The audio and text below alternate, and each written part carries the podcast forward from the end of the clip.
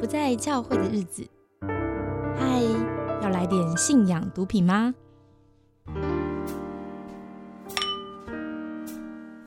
欢迎来到不在教会的日子，让我欢迎我的好朋友 Debbie。嗨 Hello，Cindy。嗨，我们今天继续要来这个夜店风哈，酒吧风，继续聊一聊这个，嗯，我们上次所谈的就是大家是不是在教会里都嗑了药呢？好，今天呢，我们会从比兔的故事开始谈。那上一集我们已经谈过一些些，其实好像在一个有毒的信仰的环境里面，会出现一些以恐惧作为核心情绪的现象，哈。嗯，没错。嗯，那大家呢还记得上一集的话，这集我们又再往前推一点点，在这本我们所使用的主要参考书叫做《走出迷雾：信仰的创伤医治与复原》。好，这本书的英文名字我们也会放在节目说明里面。那在这本书就提到说，如果在这样子的有毒的环境里面会出现几种角色，那我帮大家简介一下，然后大家可以记一下这些角色，然后我们再来听比兔的故事，你边听就可以边抓抓看他的故事里面有没有出现哪些角色。好，那我讲角色的过程中，可以请 David 帮我补充角色的特色或举例。好啊，第一种呢就是比较是迫害者，他是施加压力给别人的。那通常都会出现在教会的领袖，好，可能是牧者嘛，对，然后他是这个领袖，他可能会因为害怕他的权力无法巩固，他因此施加了更多的控制。嗯，对啊，其实很多时候牧者或者是教会里面的领袖人物，常常会怕面对挑战，嗯，因为很多时候其实。会有有问题的时候，我会觉得，哎，有问题是不是要挑战我的权威？对。那一旦权威会被挑战，其实牧者或者教会的领袖就会觉得说，哎，糟糕，这个我的权力感或者我在整间教会的地位，嗯，会因为这样的问题而失去。所以有很多时候，其实会尽可能的让一个教会或者一个宗教团体。里面的人是可以被控制的，所以就会常常说顺服要蒙福。嗯，这是一个很很棒的一个 很棒的一个做法，让大家可以不要想太多。我帮木子说点话好了，会不会其实他想说他要成为拥有权利的原因，是因为他有责任要带领主的羊，所以他就会觉得那透过羊听我的话，我可以保护我的羊。这个可能跟。在这个教会的生成过程中的历史环境有关系。嗯，以前我们在我们两个也聊过嘛，然后在节目也谈过，说可能在一个比较威权统治的时期，确实牧者在保护他的羊群的时候是需要比较用力一点点。嗯，对，所以那个风格、那个传统就延续下来。有，所以这是可以有一点区别的，就是。一个承担责任的牧者，嗯，跟一个我要有完美形象的牧者，哦，这是两回事。那么，通常这种这种迫害者的角色会是我要拥有一个完美的形象，所以他会很担心受到人的挑战，而且要时时刻刻的为自己在的所作所为辩护。嗯，那么很多时候这样的。一个领袖会有一些非黑即白的观念，而且会透过批评他人来巩固自己的权威。所以，是不是他们的神学观，上帝是蛮严厉的？所以对他来说，他一定要有完美形象啊。没错，通常会两者是会合在一起的。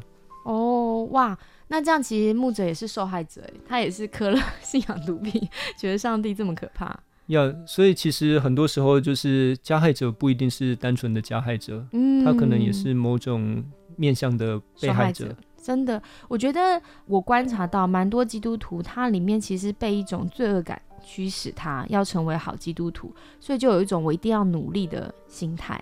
然后如果我做不好，好像我不够努力，好像就得罪了神，所以那个痛苦会驱使他们不断的努力工作以取悦神。所以那种格外卖命的背后，其实可能是一种恐惧。但是为什么那么恐惧，又可能跟他里面一些伤是有关系的？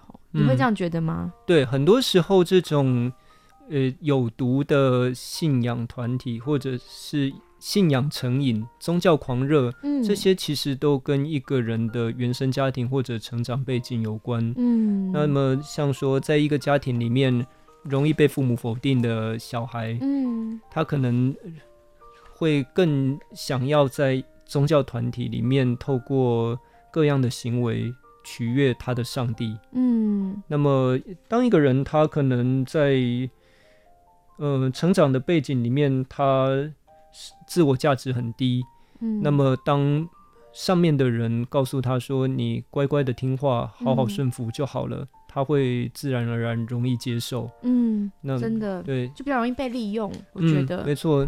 那么通常就是给他有一种哎，我受到关爱的感受，那他就会全心全意，甚至连命都不要的付出。嗯。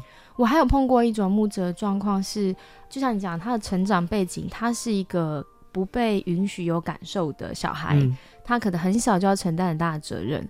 然后后来带他信主之后，他的宗教领袖培育他的方式也是告诉他，你你就是受苦，就是为主背十架，这才是一个好牧人。所以，嗯，为主受苦背十架，跟我被剥削和被压迫，其实有时候是很难区别的。但他就是在这样子的一个宗教环境里面卖命，就是讲的卖命的为呃他的弟兄姐妹付出，可是真的是很辛苦也很痛苦，而且对他来说，要他承认说这整个环境不健康是很难的耶，因为是他很熟悉的环境啊。有说不定领袖本身也不觉得有什么不健康。嗯，那么其实很多时候一个人的健康状况不一定那么容易的可以自我觉察。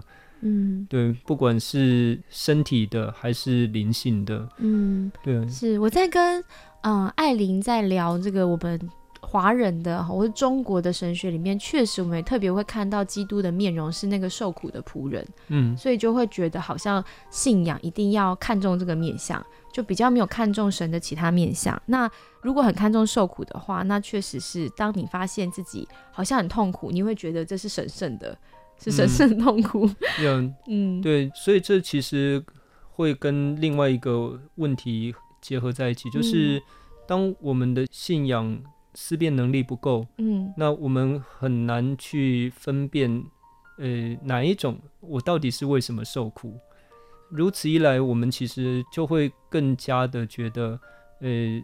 只要是受苦都是好的啊，对，我们不会区别健康或不健康。嗯，那有这样子迫害者的领袖嘛，就一定会有共谋者，就是有一些人因为就受领袖的教导，所以他觉得顺服很重要，或者他也习惯这种受压迫的环境。那人在一个受压迫环境久了，我怎么待得住呢？就是我要接受这整个体制环境都是对的，我会自我说服。调试我的认知不一致，好，当我认知失调，我也接受这个环境之后，我就会成为共谋者。所以很多领袖身边的核心同工，他就会符合领袖的期待，因为他也有一种恐惧，是万一我不符合领袖的期待，我就会被领袖丢到边边去。你不让我加入核心的话，我会感觉到我在这个团体的归属感。就那个社会的社群的经验，我就被摒弃了。那是一种，就是人的大脑是不能承受我们被社群摒弃的那种边缘是很痛苦的，所以就会出现共谋者。对，因为通常这种共谋者会是在一个宗教团体或者在教会里面非常核心的同工。嗯，那么通常这种人的成长有一种特性是，他可能在社会上是个小人物。但是在这些教会里面，却有非常非常大的地位跟价值。哎，你这样讲，我想到好多电影里边霸凌的那个最凶的人旁边，都会有一些跟随者。哎，哦，有时候是这样。那么，通常这个角色会是他的人生目标跟意义，就完全在这个群体里面。啊，对，所以他是非常需要被留在群体中的。没错。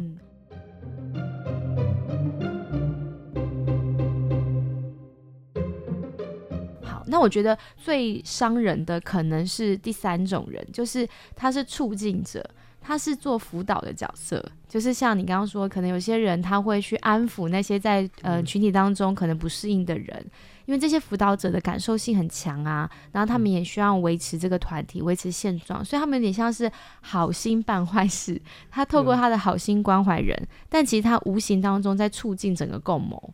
所以当他说出一些话，这些话是，比方说对于一个受伤的人，他说出你应该要顺服领袖的时候，那个被关怀的人会更感觉到就是很痛苦，因为我信任了你，没想到你骨子里面还是觉得我我不应该，那种伤害感我觉得也蛮大的。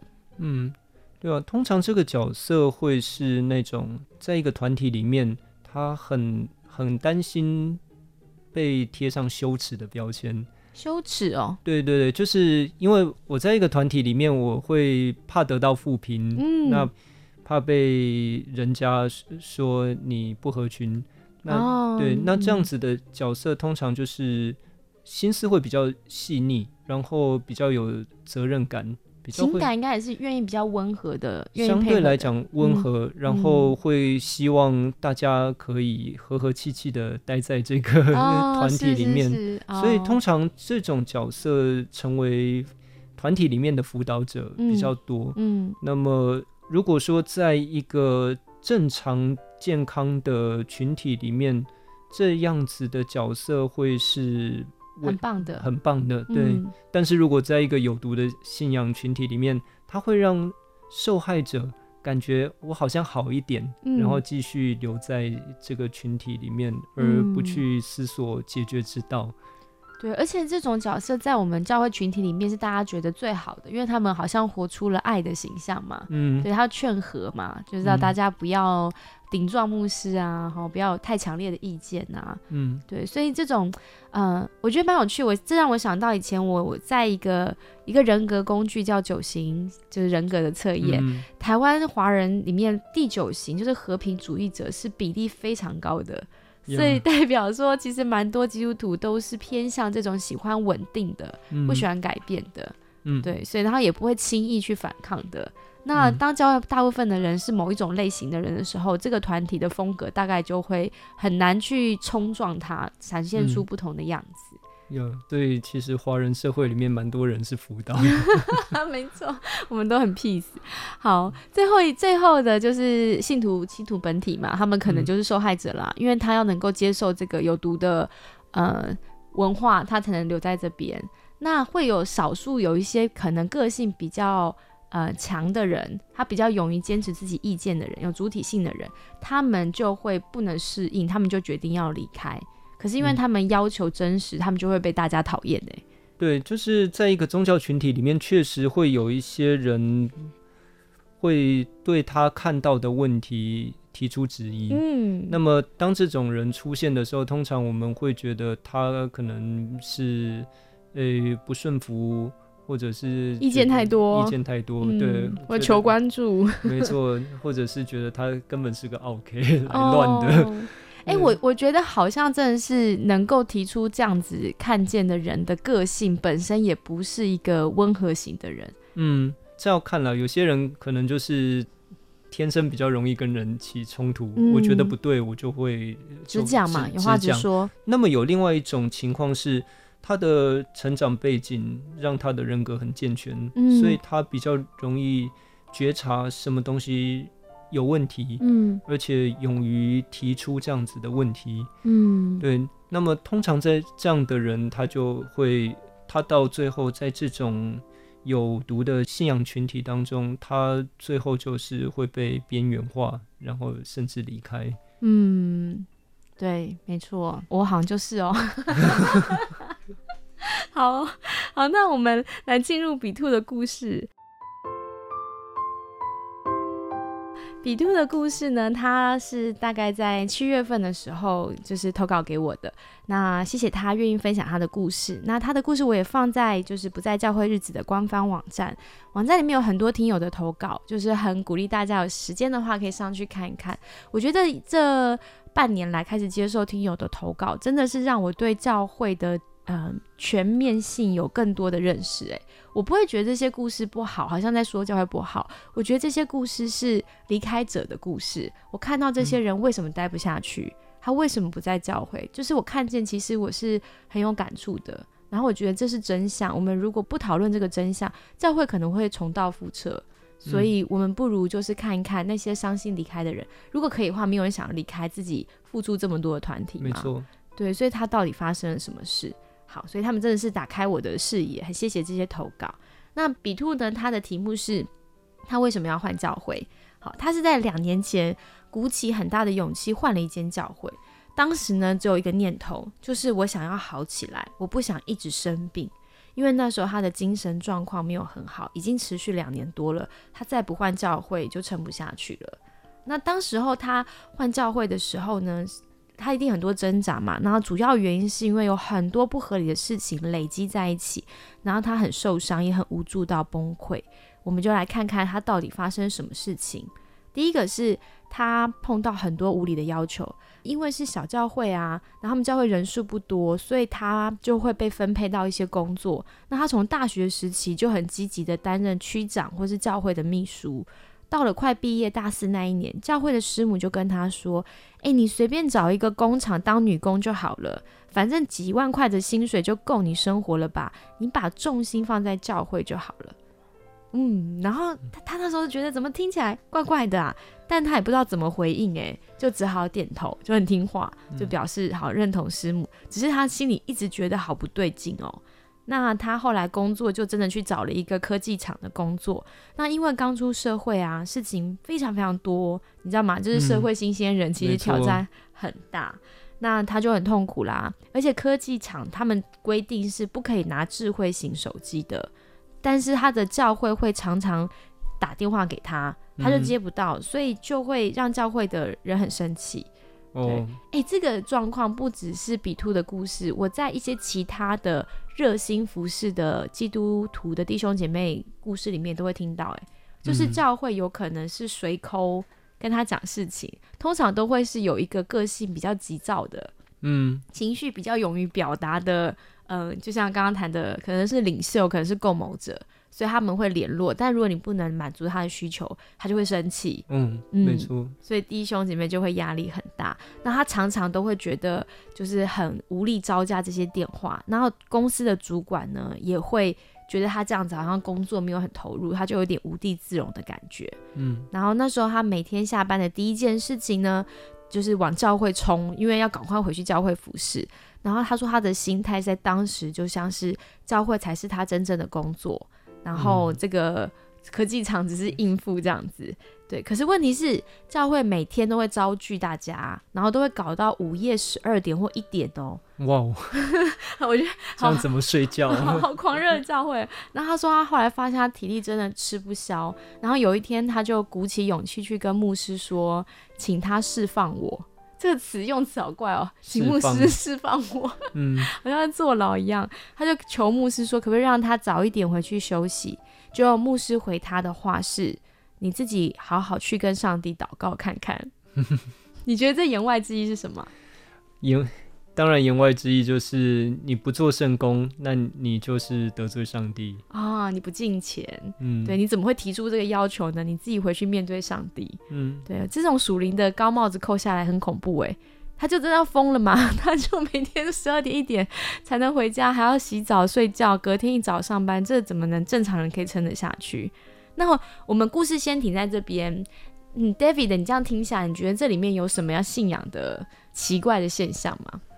先讲健康的信仰，一个健康的信仰其实是要让一个人的能力可以发挥，嗯，而不是让他被压抑，嗯。那么像刚刚听到比兔的例子，其实教会要他投入事工，却没有看看这个人适合在哪里发挥。哦，比兔自己的个性或优势或还有什么才能？对对对，以至于。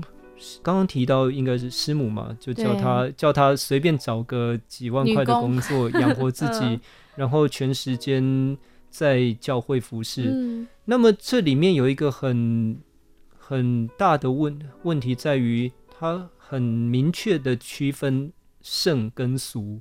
哦，对，教会内的叫圣，教会外的叫俗。是，对，其实这种区分就会造成一个。不是很好的结果，就是我们只有在教会里面做的一切才是好的，那么在教会外面做的一切，它只是无关紧要。那么在教会外做的事情不叫圣功，我觉得这个故事听起来，其实教会有很多的需要，因为他又负责当教会的秘书嘛，然后他又要当这个关怀童工，就是区长嘛，所以看起来是教会的全职的传道童工可能人手不足，所以就希望信徒们更多的投入，但是你必须自己赚钱付你自己的生活费，所以你的工作就是你的支持。但老实讲，其实感觉是教会应该有更多的全职的人力进去哈。嗯，没错。那听这个故事觉得有点有趣的是，它是一个小教会，但是它又有很多牧区上面的区分跟需要。小教会，小教会为什么要开会到十二点一点？等于是它是一个组织庞大的小教会吗？组织组织复杂、事工庞大的小教会，然后可能也只有少数热心的童工，以至于像比兔，他需要一个人身兼数职。嗯嗯。嗯，我之前在社青的几集节目有讨论过，通常都是工作能力强又乖的信徒是最累的，因为聪明的是会懂得，就是 往旁边躲，但是这种很乖的，就是最辛苦的。要，所以这就变成一种马太效应嘛，就是凡有的还要加给他。对，可是问题信徒可能觉得，哦，主，你给我五千两，我一定要做很多，才代表我不是一个有亏良心的工人仆人。要，这其实就陷入了另外一个信仰的毒素，嗯，就是我们把做什么事情看得非常重要，以至于超过我们跟上帝的关系。哦，或是说会不会这样讲？我们到底跟上帝的关系，那关系是什么？其实我们不知道，但是我们知道，我以前跟别人建立关系就是讨父母的喜悦，嗯，然后当听话的学生，所以我以为那个才是关系，耶。对。就是在这种情况底下，我们无法分辨到底是行为重要还是关系重要。嗯，对。那么我们其实把很多我们跟人彼此交流的模式拿来看，我们跟上帝的关系。嗯，以至于不管是牧者。还是教会的童工、教会的信徒，嗯都会都会有一种心态是：我要做什么来取悦上帝？我要做什么来换取自己上天堂？嗯，那我要做什么？我要做什么？我要好像在赚取上帝的爱，对不对？嗯，对，好像我们不做这些事情的话，那上帝就不爱我们。嗯，对，那这种感觉就有点像说，平常上帝不会理会我们的祷告，但是上帝要。惩罚我们的时候，他一定马上处罚。对 对，就是只要发生不好的事，一定是我有亏于什么神，所以神就降下管教在我身上。嗯，对啊，对啊。那刚刚也提到的，牧师在比兔受不了的时候，希望可以好好的得到释放的时候，嗯，他们牧牧者叫他，你回去跟上帝祷告看看。言外之意大概就是，你如果不做。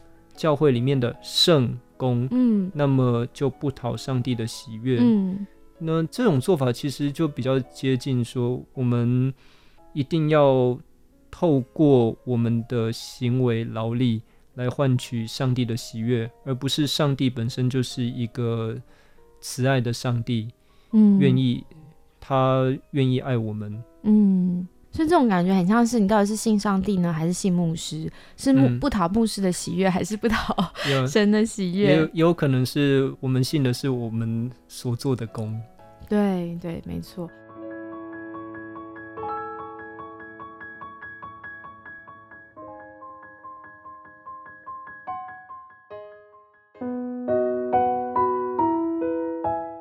我觉得就是。当那句话说你要不要回去跟神祷告看看，他不止传递出了上帝的那个形象，是上帝很严厉，你只要不乖我就不喜欢你。然后还背后还有另外一种感受是，我觉得这牧师传递的让这个比兔会觉得羞愧，就你连提出自己的需求都是值得羞愧的。主的好仆人是不会提出这种体贴自己肉体需要的要求，就是。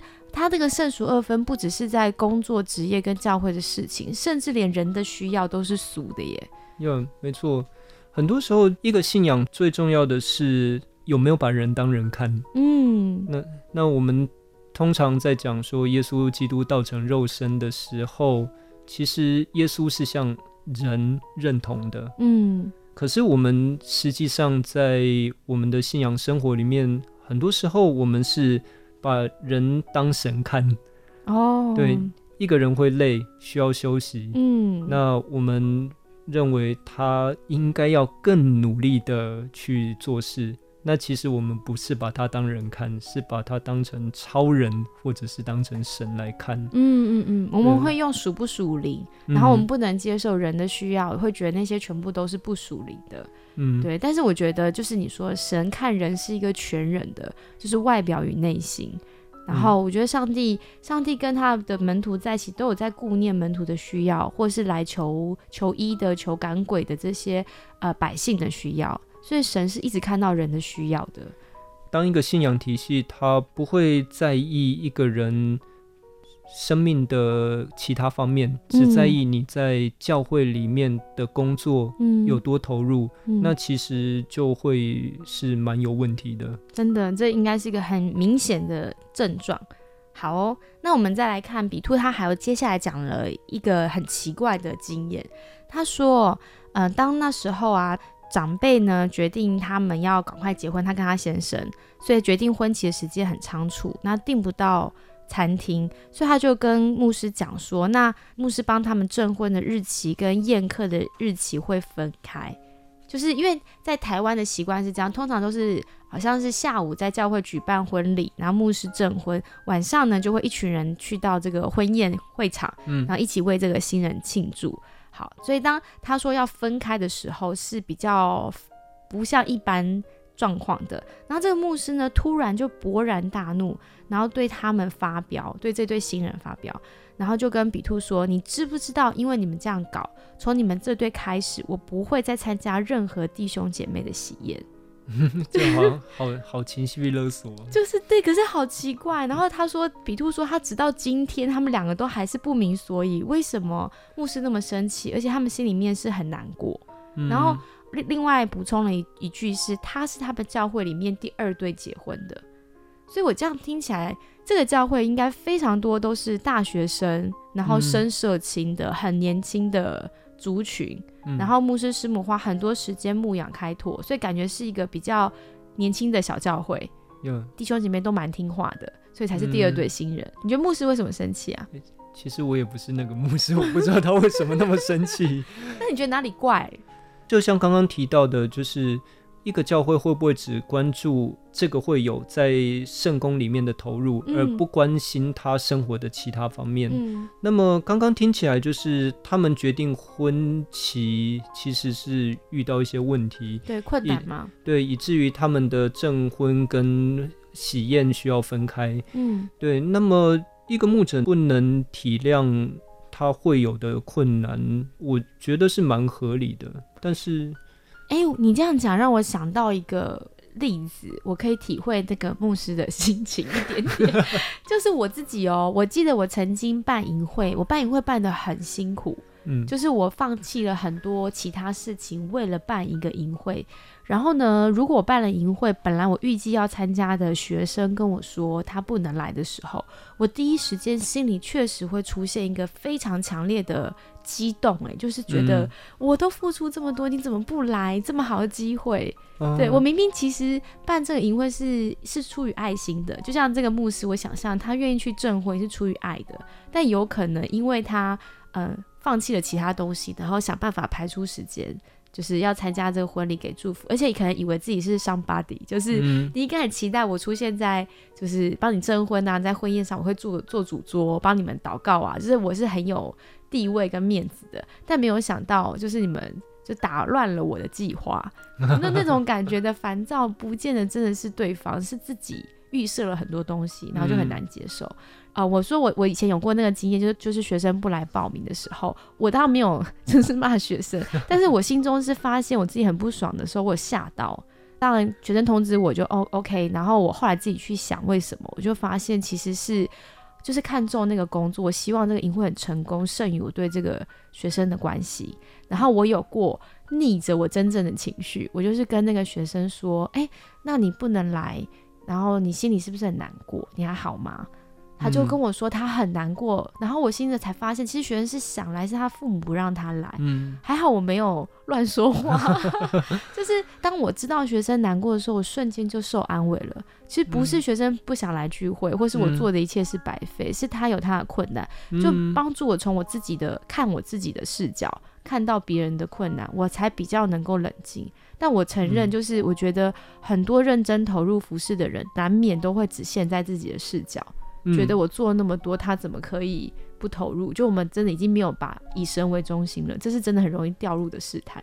有刚刚 Cindy 提到一个，我觉得蛮重要的一点是说，我的付出竟然没有得到相对应的回收。对对对对。那么刚刚这样子听比兔的故事，感觉起来牧师对他们的控制其实是蛮强的。对。哎，我我听到其他的真实的案例也是，只要对大学跨入社会的那一段的成年初期的，就是牧师亲自带的学生，好像我听到故事，通常牧师师母都是蛮强势的耶，大概生怕他们到了这个世俗里面就迷失了信仰。嗯，可能是你刚刚说那个圣俗二分的神学观，使得牧师师母很焦虑，控制欲就比较强。有，没错。不过刚 Cindy 提到你的例子，我也觉得蛮。蛮棒的，就是很多时候我们的情绪在第一时间出来的时候，我们是不是能够把它诶先缓一缓，然后听听看对方的想法，到底真实想法？对对对，他们真实遇到的困境，对我觉得这个是非常棒的。我那个本能第一情绪出来很不爽的时候，我是自己吓到，我怎么会不爽？我不是很爱学生嘛，所以他是跟我的认知冲突了，然后我才停下来想一下我怎么了。对，是意外发现。对啊。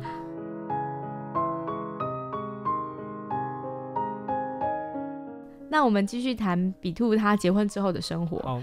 结婚之后呢，他们就住在婆家。那你知道新婚嘛，两个人要很多的磨合，还要适应，就是你看住在新的地方，要适应新家人，适应环境，所以他需要很多的协助跟咨询。但他觉得好像很失望，教会都没有提供他们。而且常常会要求他们要做榜样，你要服侍，你要投入牧养。如果他稍微没有做到牧长们的期待或标准，就会被约谈。嗯，所以 被牧长约谈是一件可怕的事，不是感觉被支持。好，那他们最常被问的就是：你觉得你结婚前跟结婚后属灵的状况有什么不同？你想到什么？所以你笑？这个。因为这个问题其实要看呢，有有时候在一个呃良好的关系里面，这个问题其实是帮助我们反省哦。但是在一个掌控的关系里面，这个问题就是一个他其实在骂你，就是你婚后属于状况不好，又会带来蛮大的压力。真的真的，其实比兔有发现，他说他觉得牧牧师师母这样问他，根本就是在说他属灵状况现在不好，而且逼的比兔要从自己的口中说出来。然后他就觉得很哦，我觉得你如果觉得我属灵状况不好，你为什么不帮我一把？然后他就觉得啊，实在有太多这种情绪勒索的事件哈。后来是有一个引爆点，因为他的先生呢有忧郁症的病史，然后在那种季节交替里面，通常比较容易发病，然后又加上他们牧者就是这么不知道吸了什么很嗨哈，就 这种特殊的行事作风呢，常常让他们夫妻里面两个人就更加的吵架。然后他先生有一次就发病了。发病之后，他就退出教会赖的各大群组。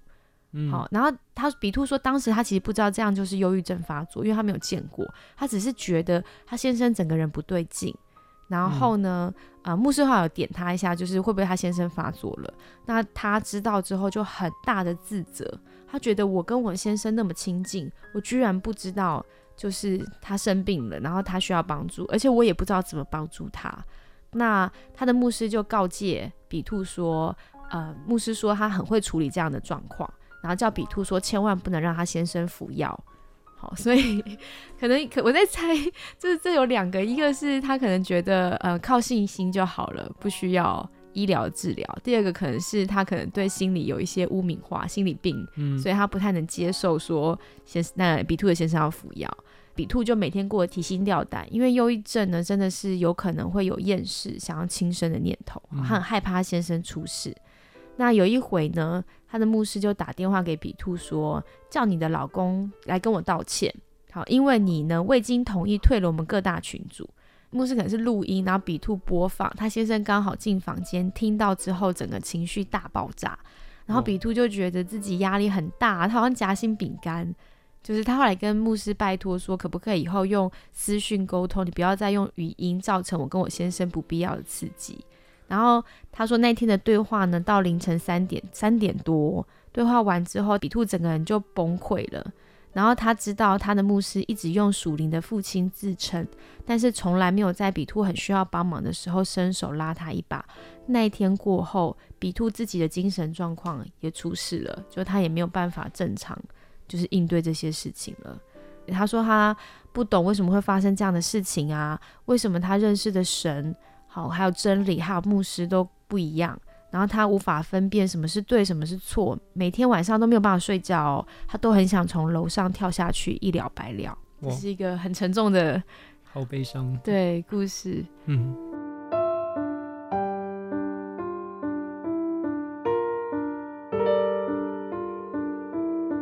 你觉得听完这一段，你听到有什么样的信仰的毒素在当中？比兔跟牧师的关系应该是非常深的。嗯，属灵的父亲嘛。对，以至于说他受到这样的对待，伤害也深。嗯，对，通常越关系越深，受伤就会越重。是。那么，其实真的蛮蛮多情况是夫妻为了教会的事工 而。吵架 哦，这我就不是很了解的。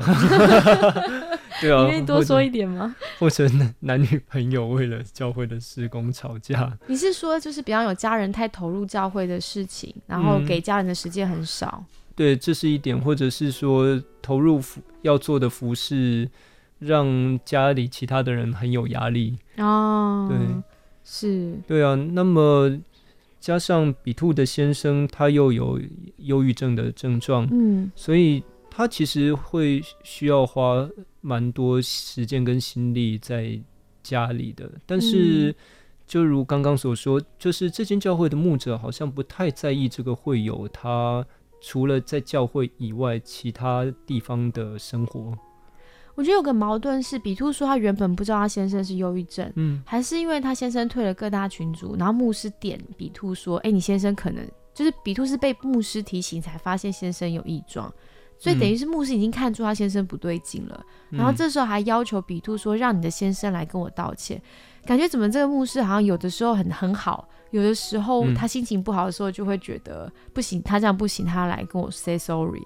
就是我觉得这牧师是不是也有点精神上状况？嗯，他可能因为很多时候牧者会有一种希望自己有一种毫无污点的完美形象，你这样等于不给我面子。就是我要怎么跟大家解释为什么你们这个核心同工的夫妻先生退出了呢？要那这样听起来也很能解释为什么他婚宴跟证婚两个 分开会让牧师勃然大怒？哦为什么？就是牧师觉得自己没面子，不受尊重。哦，所以所有弟兄姐妹的行为，只要不符合牧师的想法，牧师都会觉得那就是好像我没有做对，或是别人会觉得我做的不对。嗯，没有把你们带好。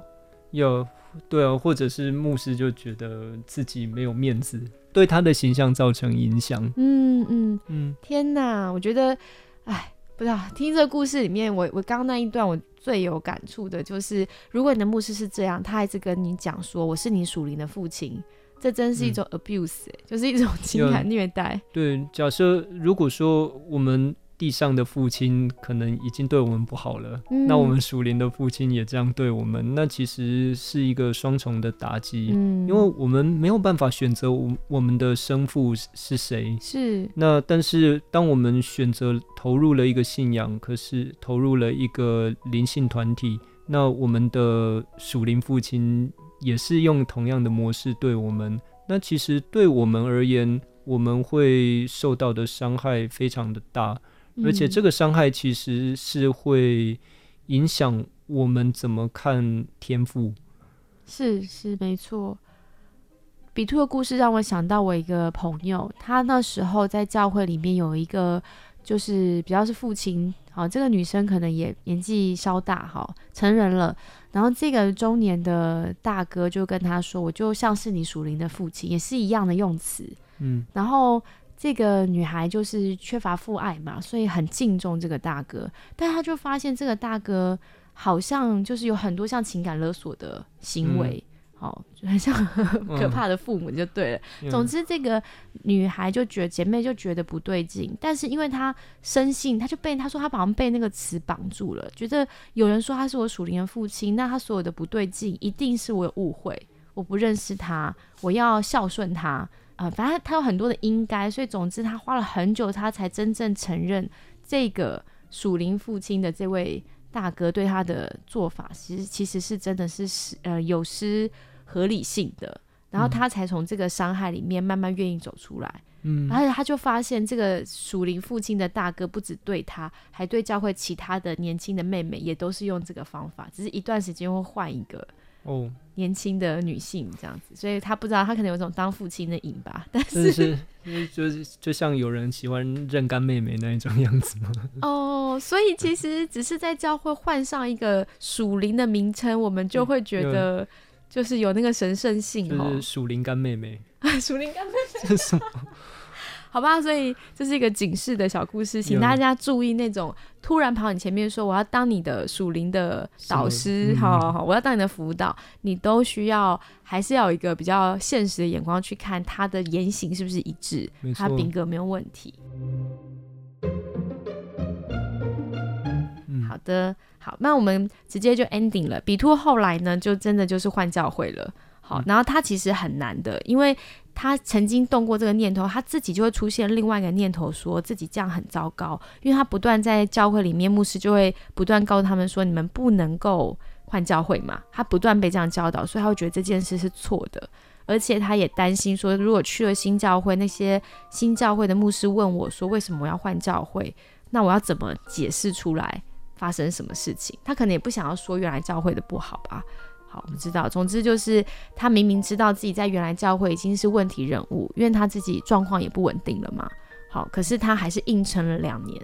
然后后来呢，在祷告当中，他求神救他，然后神就带他到现在的新教会，然后也有应许印证神的带领。所以现在回头看来，他觉得还是很感动，神带他离开那边了。嗯，对。然后我觉得。他们过去这个经验，好像大家一直在制造一种情勒的氛围，就情绪勒索的氛围，在各种面相上不断的展现，然后不能够相信上帝真的是按我们的本相接纳我们、爱我们。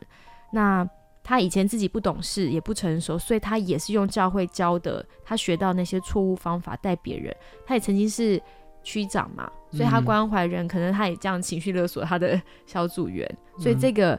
加害的循环圈其实是一直有在扩散的。那他自己现在终于回到上帝的家，就他真的知道，原来信仰是要被接纳跟被爱，而不是只是受洗啊、聚会啊、读经那种形式上的信仰。那他希望透过他写的这个文章，可以安慰一些可能也在艰难日子里的弟兄姐妹，不要再定罪自己。嗯，没错。